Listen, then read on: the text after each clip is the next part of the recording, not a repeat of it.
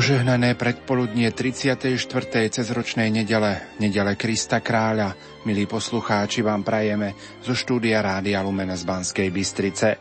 Aj v dnešnú nedelu pokračujeme v relácii Teológia tela v katechézach svätého Jána Pavla II.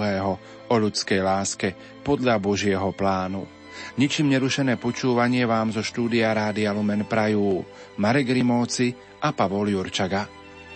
V knihe Dôverne s Bohom na dnešnú nedelu čítame Pane, príjmi nás do svojho kráľovstva spravodlivosti, lásky a pokoja.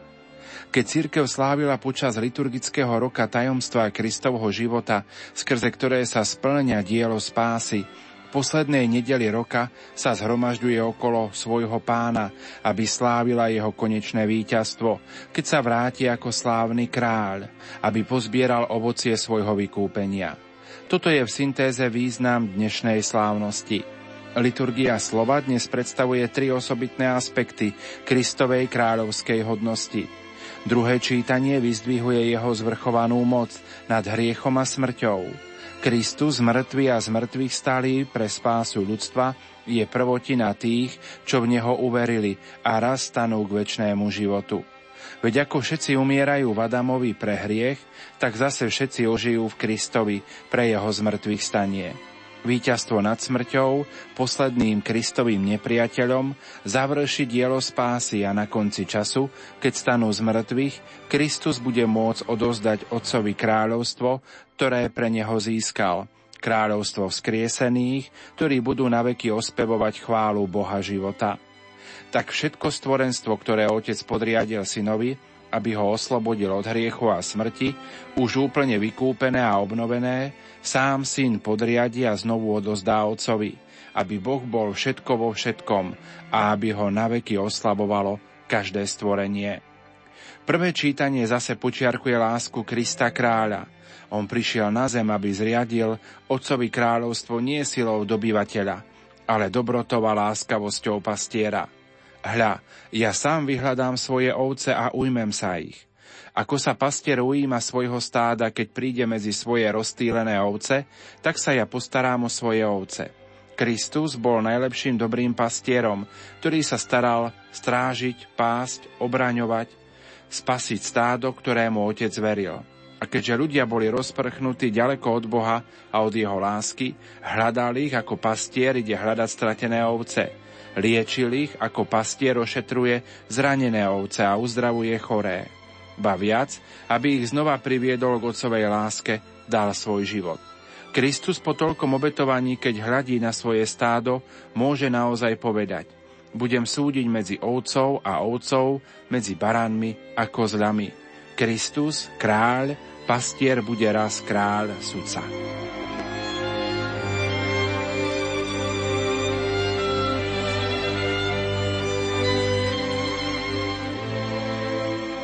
Milí poslucháči, v nasledujúcich minútach vám ponúkame druhú časť rozhovoru našej košickej kolegyne Márie Čigášovej s rektorom kňazského seminára svätého Karola Boromejského v Košiciach s otcom Štefanom Novotným na tému Nerozlučnosť Erosu a Agapé v knihách Pieseň piesní a Tobiáš k čomu sa ešte dostal vo svojich katechézach Jan Pavol II? Ešte tam spomína jedno, že jeden termín, ktorým sa označuje, že nielen sestrička moja, ale aj priateľka moja. A priateľka moja je, ten výraz pre moja priateľka, znamená to je frajerka, s ktorou sa spí, alebo priateľ je ten, s ktorým sa spí, čo je teda nedobré, ale to je tak zaužané v hovorom jazyku, bohužiaľ. A fakt je ten, že Jan Pavel II, keď zastojí pri priateľstve v tomto smere, tak eh, hovorí tu o tzv.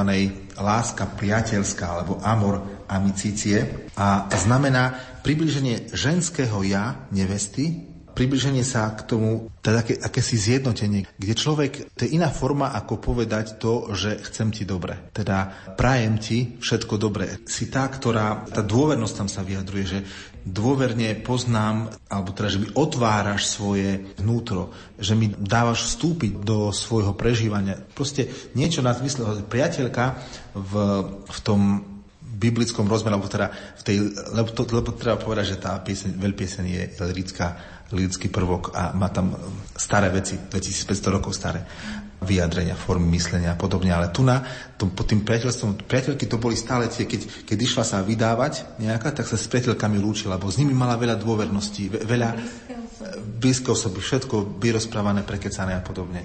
No a tak on, keď hovorí, že priateľka moja, to znamená, tam je taký ten odkaz na tú dôvernosť. Dôvernosť, kde, kde láska muža a ženy má aj ten rozmer dôvery a to je iný, inak povedané, alebo teda iná dimenzia tej lásky agape, alebo toho, toho východiska pre agape lásku, ktorá sa rodí z tej lásky eros, alebo z toho, toho zalúbenia v, jeden v druhom. Sľubili sme našim poslucháčom, že tú istú tému, nerozlučnosť Erosu a Agape, rozoberieme aj v knihe Tobiáš. Tak uh, slúbil to aj, urobil to Jan Pavol II vo svojich katechézach a my tak sa snažíme tie katechézy sledovať. A v knihe Tobiáš je predstavený, najmä teda v tej modlitbe, tej časti, lebo kniha Tobiáš je rozsiahlejšia, je predstavený vzťah medzi manželstvom, medzi láska medzi Tobiášom a Sárou, kde sa nenachádza nejaká romantika, nejaká lyrika. Jednoducho je tomu to opísané, keď je dovedený Tobiáš k tej Raguelovej cére, teda Sáre, je k nej privedený anielom, Rafaelom, tak uh, nájde v nej zalúbenie. Jednu vetu vybavené. Nájde v nej zalúbenie, pripraví sa svadba, všetko sa prichystá, ale je tu jeden problém, ktorý to prepája knihu Tobiáš s, s veľpiesňou, lebo Jan Pavel II preto cituje po knihe Veľpieseň knihu Tobiáš, lebo veľpieseň sa končí takým dôležitým tým vyjadrením, na ktoré som troška teraz prizabudol. Na konci veľpiesne sa nachádza veta, ktorá stojí za to všetko. Kniha Veľpieseň končí silnými veršami, ktoré všetci ako si v podvedomí nosíme v našej kultúre. Nos má na svojom srdci ako pritlač, si má na srdce ako pečať, ako pečatný prsteň na svojej pravici.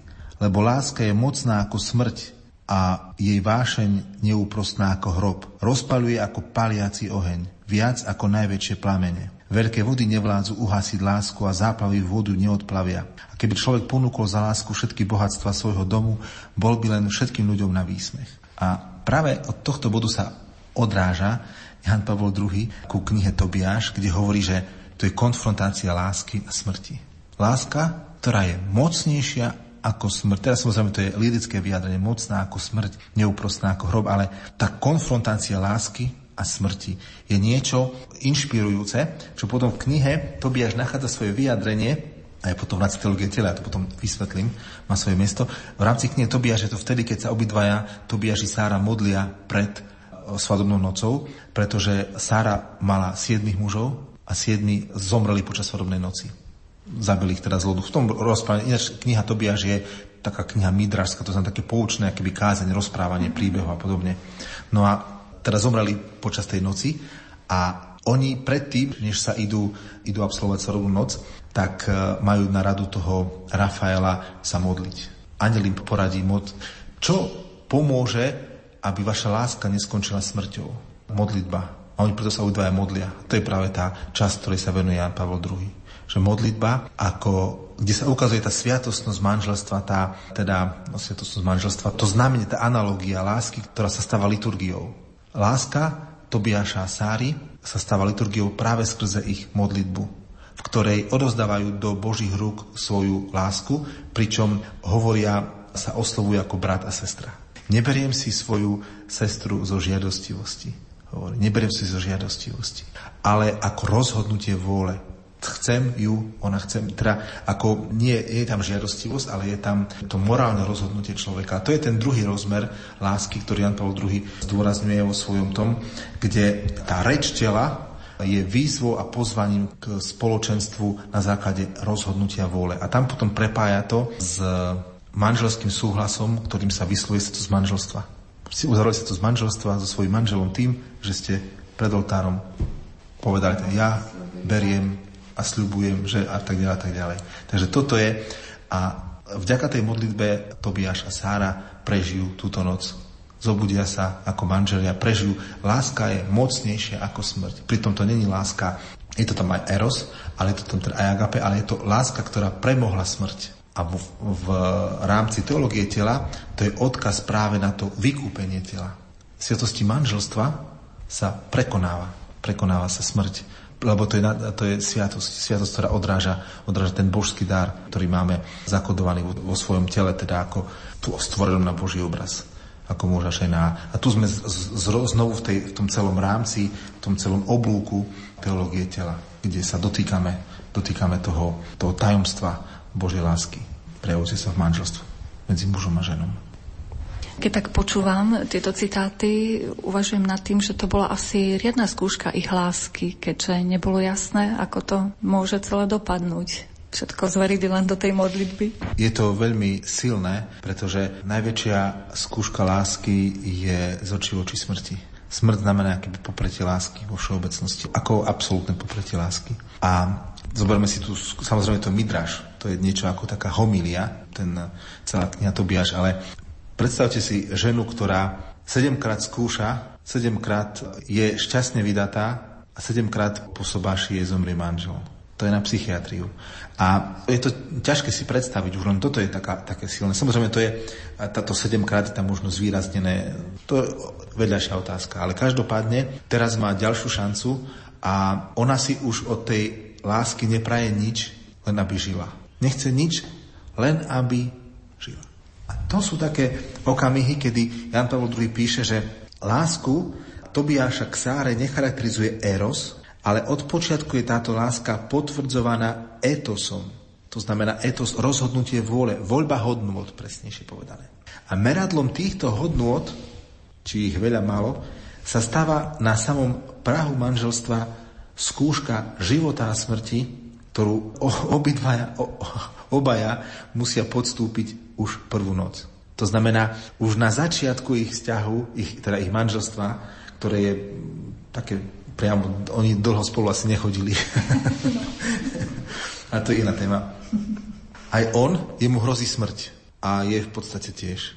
Táto skúška života a smrti má tiež iný význam, ktorý umožňuje pochopiť lásku a manželstvo týchto dvoch. Keď sa spojujú dvaja ako manžel a manželka, majú sa ocitnúť v situácii, v ktorej medzi sebou bojujú a vzájomne zápasia síly dobra a zla. To sú slova Jana Pavla II, teraz som citoval. Zdá sa, že ten um, štebot zalúbených v knihe Veľpiesni tento rozmer nemá.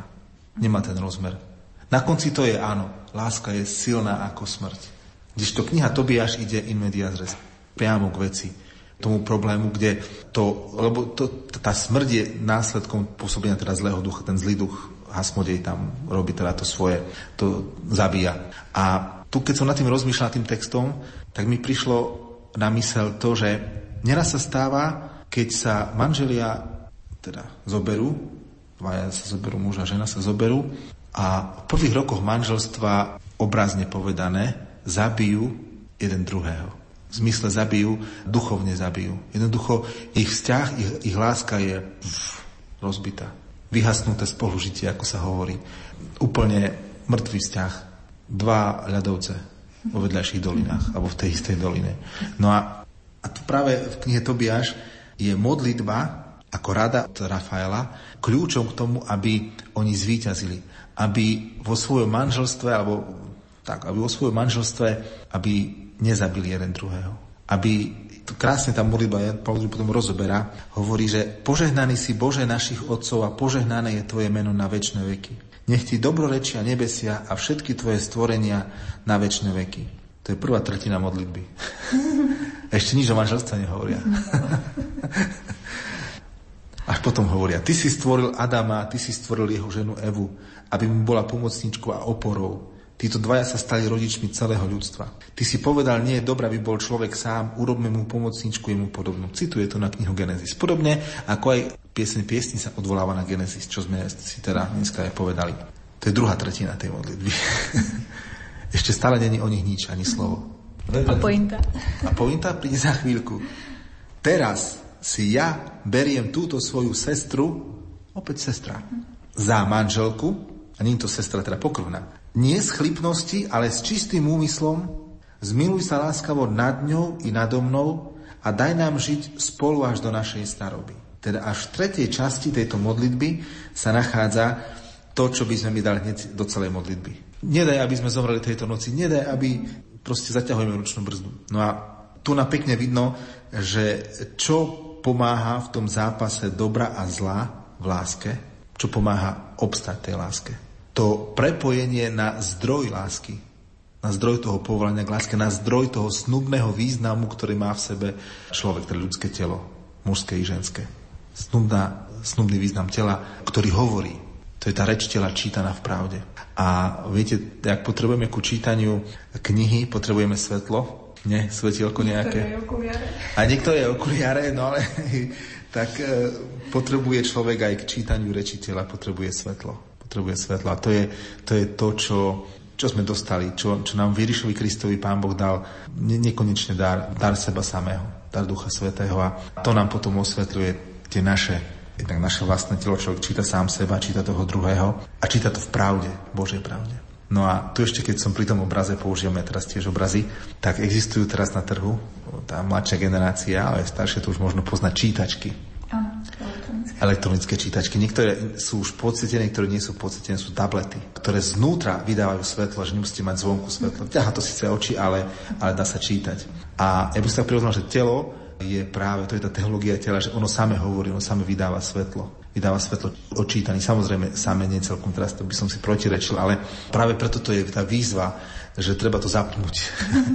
to, je, to, to, to, čo máme v, tej, v tom ra- podsvietení, čiže v rámci, v rámci toho, toho, toho oblúku e, teológie tela Jana Pavla II. v tých katechezách je prítomné pod tou druhou časťou vykúpenia tá výzva, výzva ľudského srdca, žiadostivosť, je výzva ľudskému srdcu, alebo teda ľudské, človekovi, aby výzva po vykúpení, výzva o novom čítaní, o pravdivom čítaní tela. No a teraz sa vrátim späť k tomu, k tej modlitbe, kde, kde sa Sára, teda Tobiaž so Sárou modlia a kde je veľmi pekne prítomné to, že majú, alebo teda chcú byť cez modlitbu ochránení od, od zla, chcú zvíťaziť cez skrze modlitbu nad, nad zlom. A keď som tak rozmýšľal nad tým pred reláciou, aj pred uh, tou témou veľpiesne, aj pred témou Tobiáša, čo ich tak prepája, tak keby sme si zobrali len knihu Veľpieseň, alebo teda to posolstvo, ktoré je tam, tak uh, môžeme byť v kuse akože zalúbení.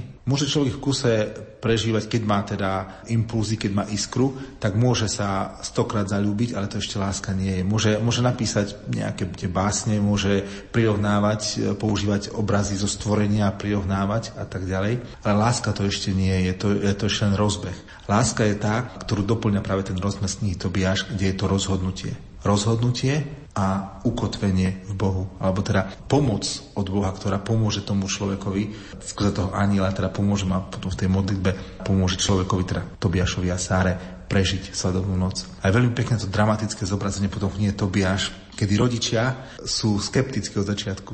Rodičia, teda Raguel, otec Sárin, je, je skeptický a to Jan Paul II tiež zdôrazňuje a hovorí, že Rafael je optimista a hovorí, že čo majú robiť čo majú robiť, ako sa majú modliť, kdežto otec je skeptický a hovorí, že nič z toho nebude. Dokonca Raguel vstal, zavolal svojich sluhov a išli vykúpať hrob.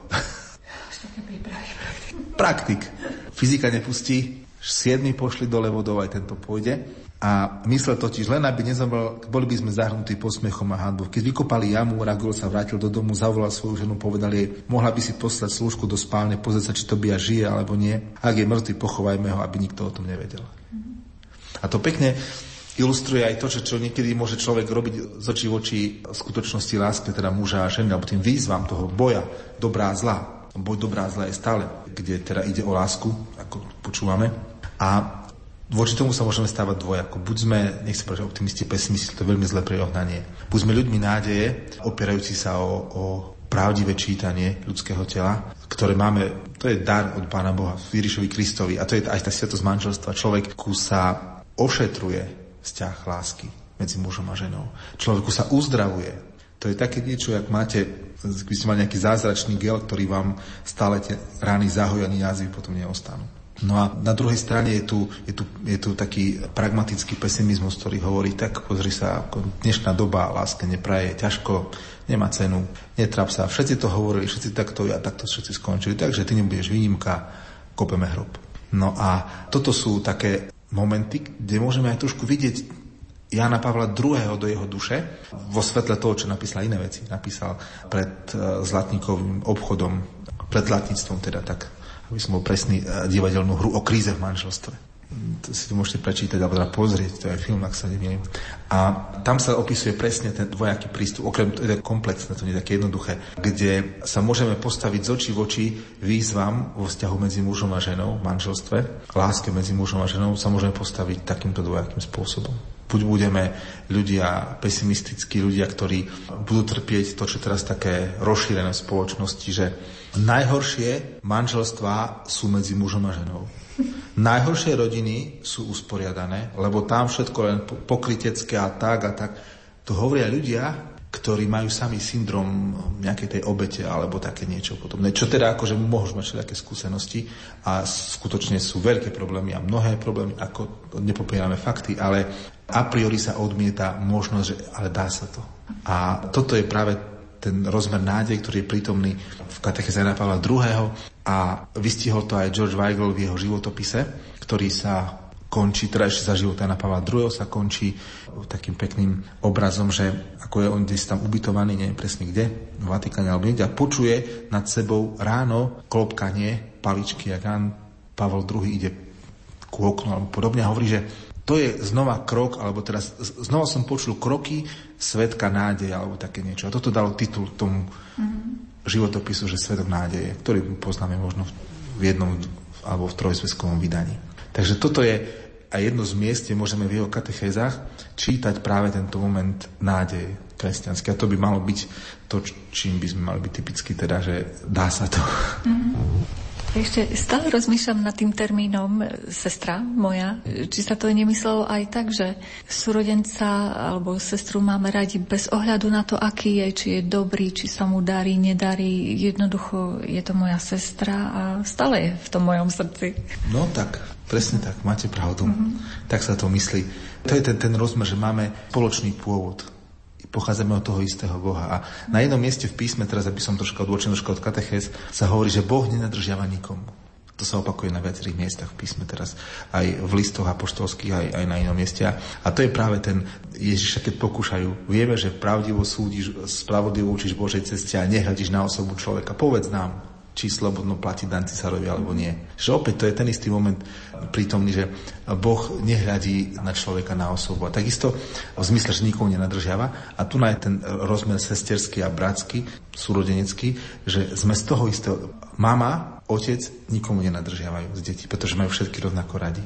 A tým ich učia čomu, aby sa oni mali radi. A ten, to je také prirodzené na to nemusíme veľa špekulovať, ale tým oslovením, že si sestra moja, nie si tá, ktorú ukradnem, nie si vec, ktorú som si kúpil, nie si niečo, čo som, čo som si ja uniesol, si osoba. To je ten personál, to on to potom zdôrazňuje na tiež v tých katechézach, že treba to čítať, alebo teda je tam prítomný ten personalistický rozmer, že aj muž, aj žena sú osobou, nie vecou, teda nemôžu sa používať, ale majú sa milovať.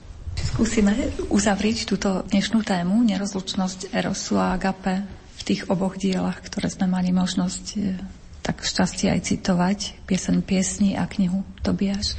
Treba povedať, že sa navzájom doplňajú tieto, a preto ich aj Pavel II vybral do svojich katechés, tieto texty, ako sme si mohli všimnúť už predtým, že veľmi starostlivo vyberá texty svätého písma, kde e, dokáže čítať tú teológiu tela, a aj jedna kniha, aj druhá kniha, alebo tie state, ktoré Jan Pavel II uvádza, hovoria na jednej strane o príťažlivosti, alebo teda o, o sile, o moci lásky ako, ako o takom úžase, o, o fascinovaní, o reči tela, ktoré sa číta pravdivo a ktoré, ktoré naplňa človeka mu dáva pracovnú náplň, v podstate naplňa jeho život. sme povolaní milovať. Naša pracovná náplň, aby sme mali radi. No a na druhej strane je tu potom aj ten rozmer v knihe Tobiaš, rozmer vôle, ktorá sa rozhoduje pre dobro aj napriek prekážke. Napriek tomu, že, že, že Tobiaš vie, že predtým siedmi skončili veľmi zle, zomreli, stratili život. On napriek tomu ide do toho a ide do toho s modlitbou to je práve ten rozmer toho, toho zápasu dobrá a zlatá výzva ľudskému srdcu, aby autentifikovalo, alebo teda robilo takým skutočným, autentickým to ľudské cítia, autentickým tú ľudskú lásku, o ktorú tu vlastne ide. O lásku, teda o lásku, ktorá je rečou ľudského tela. Myslím, že to môže byť aj také povzbudzujúce pre našich poslucháčov, že keď to už Tobiaš zvládol tú takú výzvu, že nevedel naozaj, ako to skončí, tak my nie sme až pred takýmito vážnymi výzvami, keď sa rozhodneme teda pre manželstvo. Tak určite je to, hovorím ako hokejista, tak určite, ale je to neľahké rozhodnutie. Ono to každý musí sám urobiť to rozhodnutie. Mm. Stáť z očí v oči smrti, alebo teraz z očí v oči skúške, to je neľahká. Každý, ktorý si prešiel nejakú skúšku, či na škole alebo podobne, vie, o čom hovorím. Ale netreba sa báť. Tá reč tela, ktorá, ktorá je, na, tá, to povolanie k láske, ktoré, o ktorom hovorí naše telo, je veľmi silné a človek, Augustín to krásne vyjadril, svätý Augustín, že pre seba si nás stvoril, Pane, a nespokojné je naše srdce, kým nespočíne v Tebe. Teda dokiaľ my nereflektujeme, stále sme nespokojní, kým nenájdeme. My stále pôjdeme do rizika kvôli láske vo všeobecnosti ku láske sa ide do rizika. Milí poslucháči, v uplynulých minútach sme vám ponúkli druhú časť rozhovoru našej košickej kolegyne Márii Čigášovej s rektorom kňazského seminára svätého Karola Boromejského v Košiciach s otcom Štefanom Novotným na tému Nerozlučnosť Erosu a Agapé v knihách Pieseň piesní a Tobiáš. O týždeň to bude rozhovor Márie Čigášovej s Richardom Kucharčíkom z Teologickej fakulty v Košiciach na tému ocovstvo, materstvo, adoptívne synovstvo Božích detí, stav a príčiny kríz dneška. Požehnanú nedelu Krista Kráľa vám zo štúdia Rádia Lumen prajú Marek Rimóci a Pavol Jurčaga.